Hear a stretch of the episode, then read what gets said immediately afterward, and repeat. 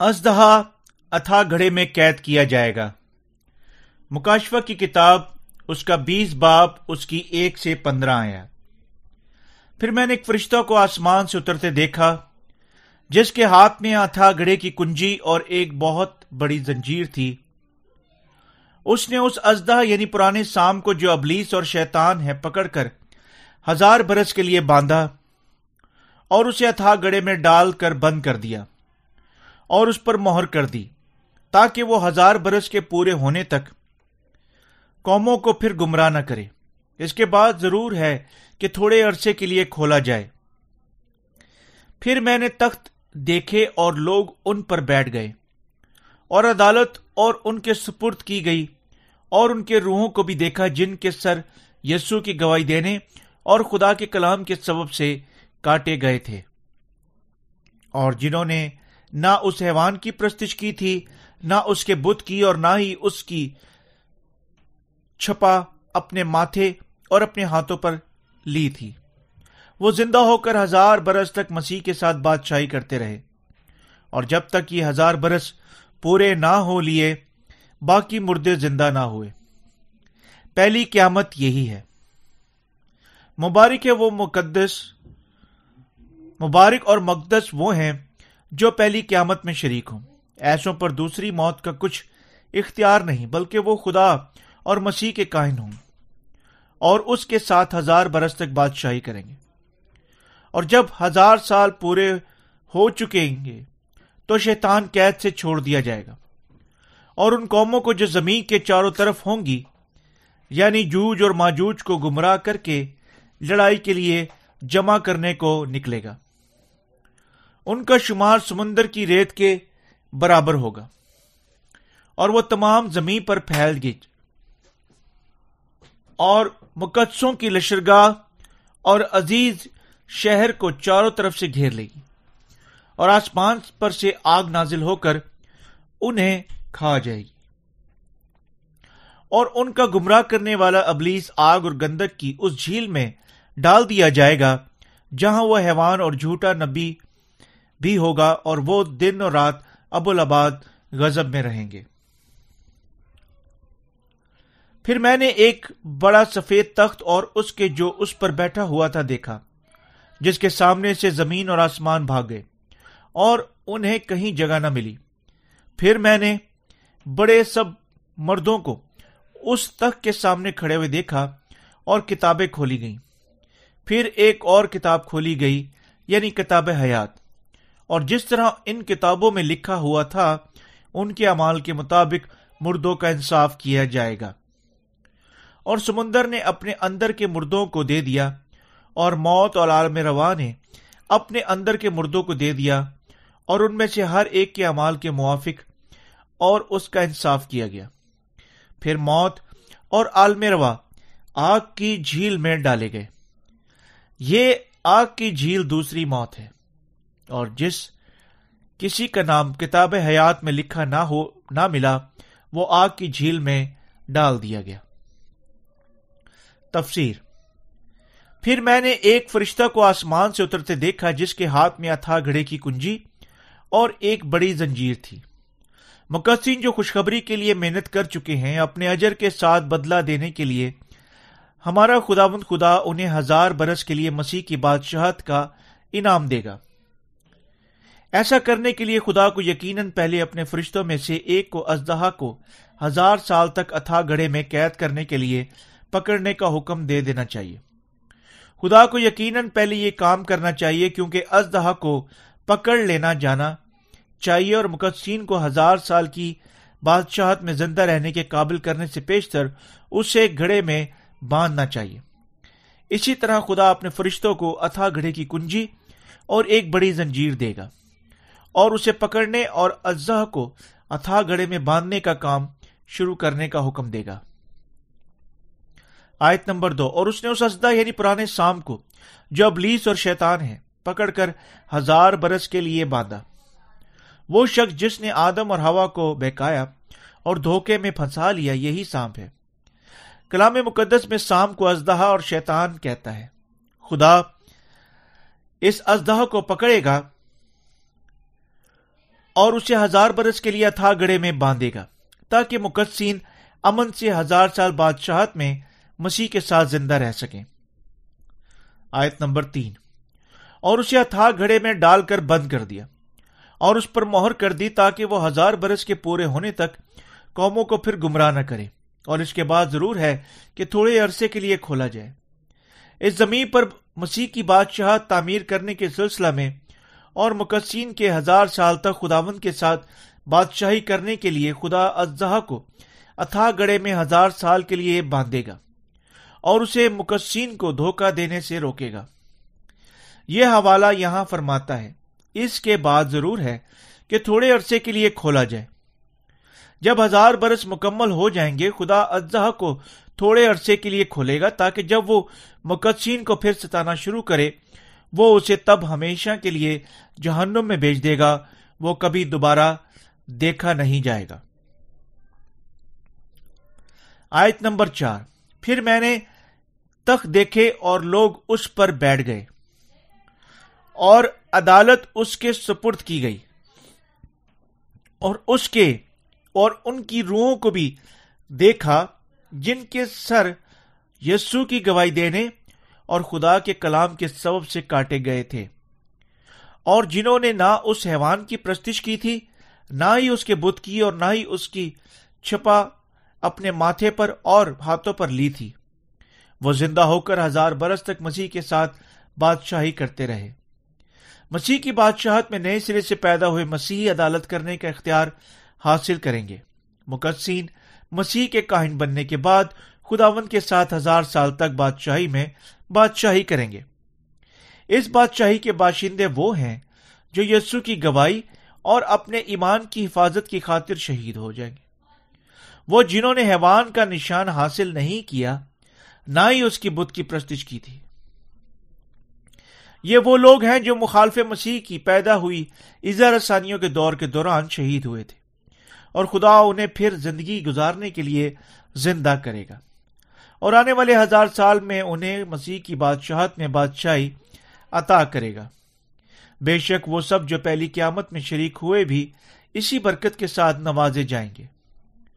خداون کی معرفت بخشی گئی دو قیامتیں یعنی پہلی قیامت اور دوسری قیامت۔ مقدسین جو ہزار سالہ بادشاہت میں زندہ رہیں گے، وہ لوگ ہیں جو تعلق رکھیں گے اور پہلی قیامت میں شریک ہوں گے۔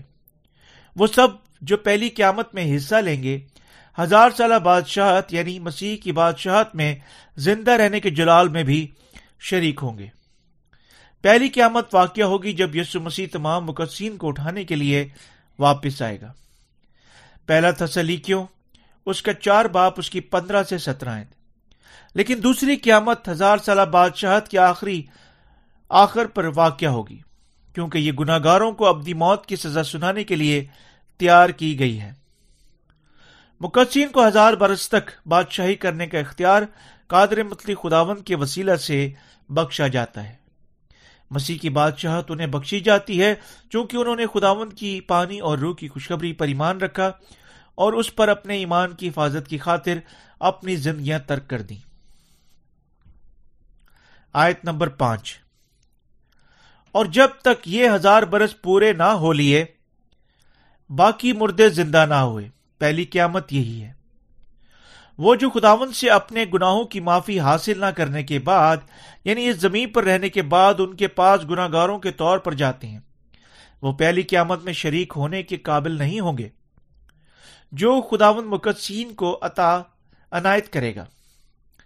اسی طرح، حتیٰ کہ جیسے مقدسین خوشی شادمانی سے مسیح کی بادشاہت میں ہزار برس تک زندہ رہیں گے، وہ پہلی قیامت حاصل نہیں کریں گے، بلکہ اس کی بجائے وہ دوسری قیامت میں شریک ہوں گے۔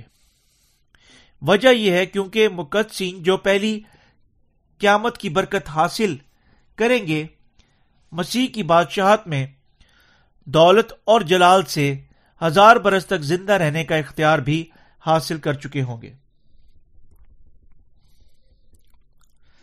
تو ہم خدا گناہ گاروں کے لیے دوسری قیامت کی اجازت دے گا۔ کیونکہ، کیوں؟ کیونکہ دوسری قیامت کے موقع پر خدا انہیں ان کی موت سے زندہ کرے گا تاکہ وہ ان کے گناہوں کی وجہ سے ان کی عدالت کر سکے۔ ان کی قسمت ایسی ہے کہ انہیں یقیناً اپنے گناہوں کی عدالت کے لیے پھر مردوں میں سے زندہ ہونا ہوگا۔ چنانچہ گناگاروں کی قیامت دونوں اپنی تربیت اور نتائج میں مقدسین کی قیامت سے اختلاف کرتی ہے۔ ان کے علاوہ جو پہلی قیامت میں شریک ہوتے ہیں۔ پانی اور روح کی خوشخبری پر ان کے ایمان کی وجہ سے خداون کسی دوسرے کو پھر زندہ رہنے کی اجازت نہیں دے گا۔ جب تک ہزار برس مکمل نہیں ہو جاتے۔ یوں راز بازوں کی قیامت گناگاروں کی قیامت سے ایک ہزار سال پہلے ہوگی۔ راز بازوں کی قیامت ان کے لیے ابدی زندگی اور برکات حاصل کرنا ہے۔ لیکن گناگاروں کی قیامت ان کے لیے اپنے گناہوں کی ابدی سزا حاصل کرنا ہے۔ آیت نمبر چھ، مبارک وہ اور مقدس وہ ہیں جو پہلی قیامت میں شریک ہوں۔ ایسوں پر دوسری موت کا کچھ اختیار نہیں، بلکہ وہ خدا اور کاہن کے مسیح کے کاہن ہوں گے۔ اور اس کے ساتھ ہزار برس تک بادشاہی کریں گے۔ کلام مقدس ہمیں بتاتا ہے کہ دوسری موت ان پر کچھ اختیار نہیں رکھتی، جو پہلی قیامت میں شریک ہوتے ہیں۔ اسی طرح یہ کلام ہمیں بتاتا ہے کہ پہلی قیامت میں شریک ہونے والے یہ لوگ مبارک ہیں، کیونکہ وہ ہزار سال بادشاہی میں بھی بادشاہی کریں گے۔ آیت نمبر سات اور آٹھ۔ اور جب ہزار برس پورے ہو چکے ہوں گے تو شیطان قید سے چھوڑ دیا جائے گا، اور ان قوموں کو جو زمین کی چاروں طرف ہوں گے یعنی جوج اور ماجوج کو گمراہ کر کے لڑائی کے لیے جمع کرنے کو نکلیں گے۔ ان کا شمار سمندر کی ریت کے برابر ہوگا۔ ہزار برس تک اتھا گڑے میں بند رہنے اور آزاد ہونے کے بعد ازدا ایک بار پھر مقدسین کے خلاف کھڑا ہونے کی کوشش کرے گا۔ اور اسی طرح خدا اسے گندک کی آگ میں پھینکے گا تاکہ وہ دوبارہ کبھی باہر آنے کے قابل نہ ہو۔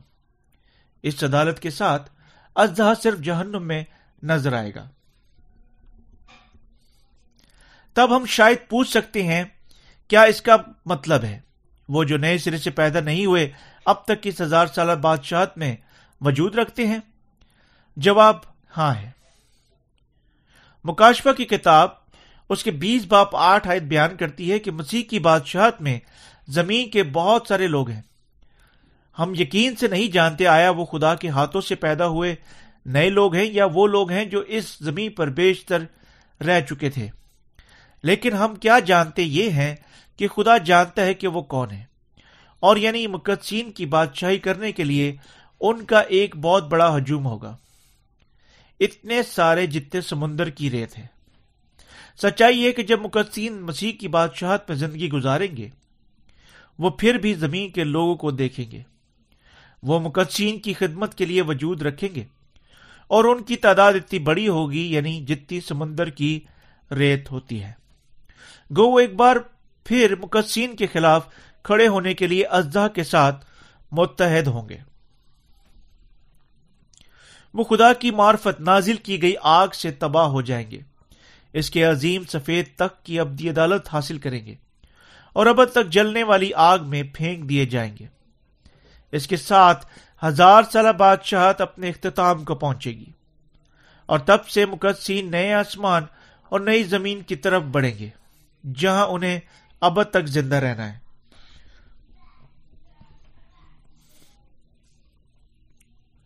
آیت نمبر نو، اور وہ تمام زمین پر پھیل جائیں گی اور مقدسوں کی لشکرگاہ عزیز شہروں کو چاروں طرف سے گھیر لیں گی اور آسمان پر سے آگ نازل ہو کر انہیں کھا جائے گی۔ ازدہ شیطان ہے جو مستقل طور پر خدا اور اس کے مقدسین کے خلاف کھڑا ہو چکا ہے۔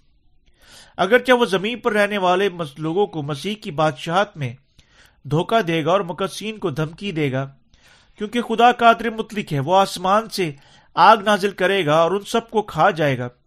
اور ازدہا کو اپنے مقدسین کے خلاف پھر کبھی کھڑا نہ ہونے دینے کی اجازت دینے کے لیے ابدی آگ میں پھینک دے گا۔ آیت نمبر دس۔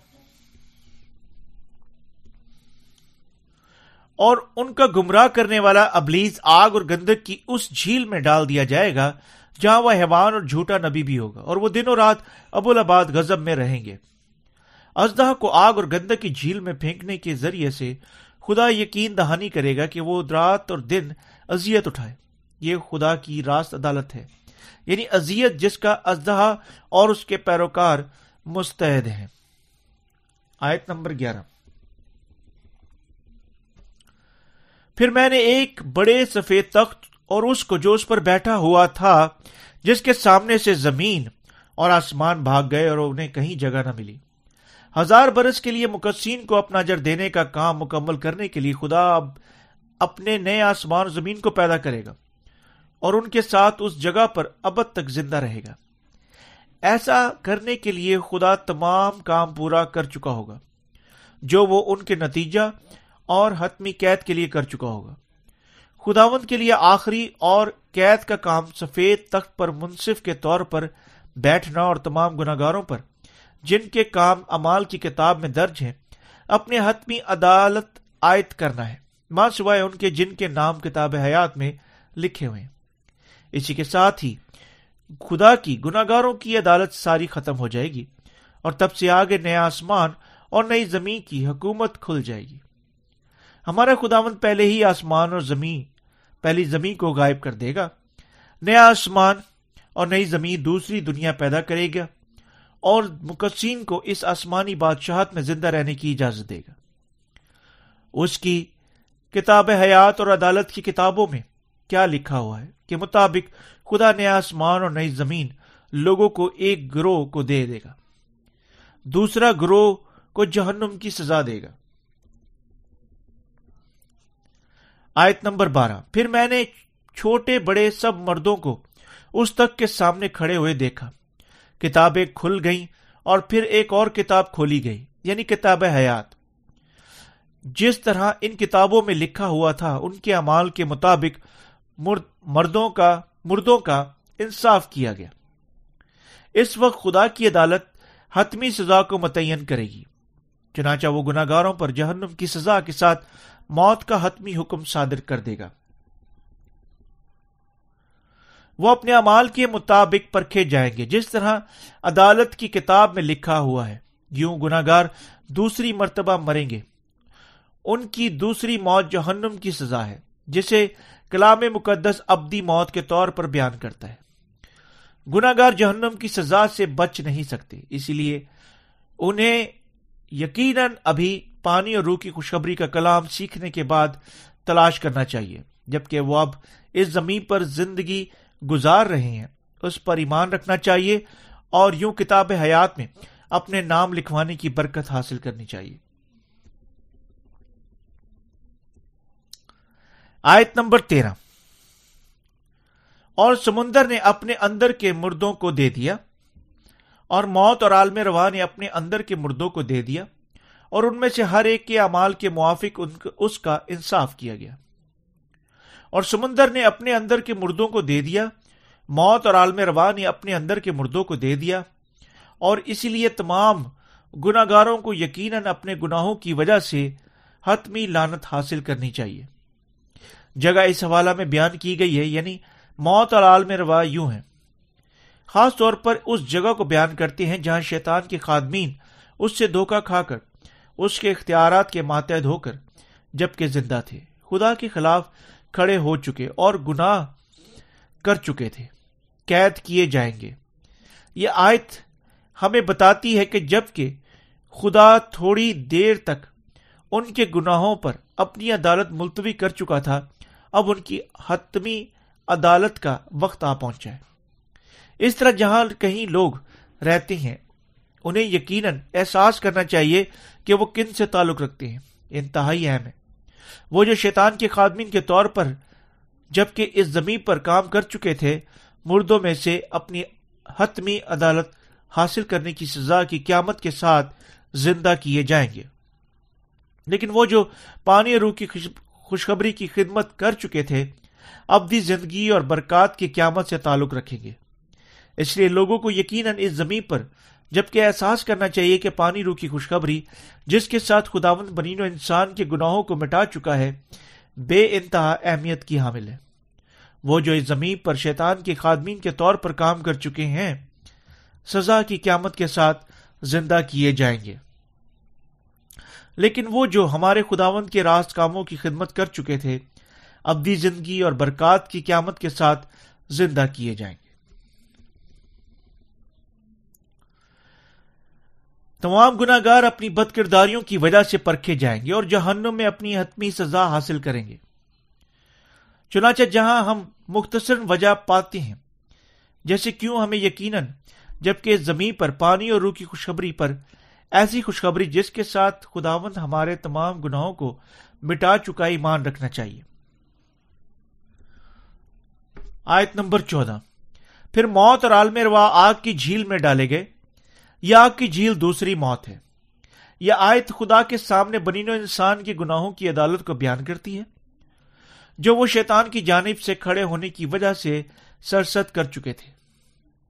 برے لوگوں کے لیے محفوظ سزا جو لوگوں کی شیطان کی طرف رہنمائی کر چکے تھے، آگ کی جھیل میں پھینک دیے جانا ہے۔ یہ دوسری موت ہے جو خدا گناہ گاروں پر لائے گا، اور یہی آگ کی جھیل کی سزا ہے۔ موت جس کے بارے میں کلام مقدس یہاں بات کرتا ہے، سادگی سے غائب ہونا نہیں ہے، بلکہ یہ جلانے والی جہنم میں ابدی ازیت کی سزا ہے۔ صحیفہ کے وسیلہ سے فرمائی گئی نجات عارضی نہیں بلکہ ابدی ہے۔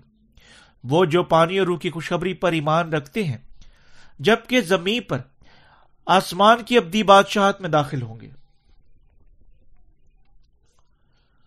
اور ابد تک خوشی سے زندہ رہیں گے۔ پانی اور روح کی خوشخبری پر ایمان رکھنے والوں کے اجر اور غیر ایمانداروں کی سزا کے درمیان فرق اتنا بڑا ہے جتنا آسمان اور زمین کے درمیان بڑا فرق ہے۔ آیت نمبر پندرہ۔ اور جس کسی کا نام کتاب حیات میں نہ لکھا ہو، ملا، وہ آگ کی جھیل میں ڈال دیا گیا۔ یہاں جس کسی الفاظ کے ساتھ یہ آیت ہمیں بتاتی آیا، لوگ کے نام کتاب حیات میں لکھے ہوئے ہیں یا نہیں؟ یہ مکمل طور پر انحصار کرتا ہے کہ آیا وہ پانی رو کی خوشخبری کے کلام پر ایمان رکھتے ہیں، جس کے وسیلہ سے ان کے تمام گناہوں کو معاف ہوتے ہوئے یعنی برف کی مانند سفید دھلتے ہیں۔ علاوہ عرض آیا وہ اچھے گرجا گھر جانے والے ہیں، یا آیا ان کے گرجا گھر سرخ الحید یا خلاف شروعات فرقات سے تعلق رکھتی ہیں۔ اسی لیے وہ جن کے نام خداوند کی کتاب حیات میں لکھے ہوئے نہیں ہیں سب بلا امتیاز آگ کی جھیل میں پھینک دیے جائیں گے۔ دنیا کے مذہبی لوگ گناہ سے اپنی خلاصی سے زیادہ اپنی مذہبی رسومات پر بہت زیادہ زور دینے کا واضح رجحان رکھتے ہیں۔ لیکن جب وہ خداون کے سامنے کھڑے ہوں گے، اگر کسی کے دل میں یسو کے وسیلہ سے بخشی گئی پانی اور روح کی خوشخبری نہیں پائی جاتی اس شخص کا نام کتاب حیات میں لکھا ہوا نہیں ہوگا۔ اور یوں وہ بھی آگ کی جھیل میں پھینک دیا جائے گا۔ حتیٰ کہ گو وہ ایک اچھا مسیحی تھا، اس لیے جبکہ آپ اس وقت اس زمین پر رہ رہے ہیں، آپ کو یقیناً اپنے کانوں کے ساتھ خداون کی، پانی اور روح کی خوشخبری کو سننا چاہیے، جو آپ کے تمام گناہوں کو مٹا چکی ہے۔ اور آپ کو یقیناً اپنے پورے دل کے ساتھ اس پر ایمان رکھنا چاہیے، تب آپ کتاب حیات میں آپ کا نام لکھے جانے کا جلال حاصل کریں گے۔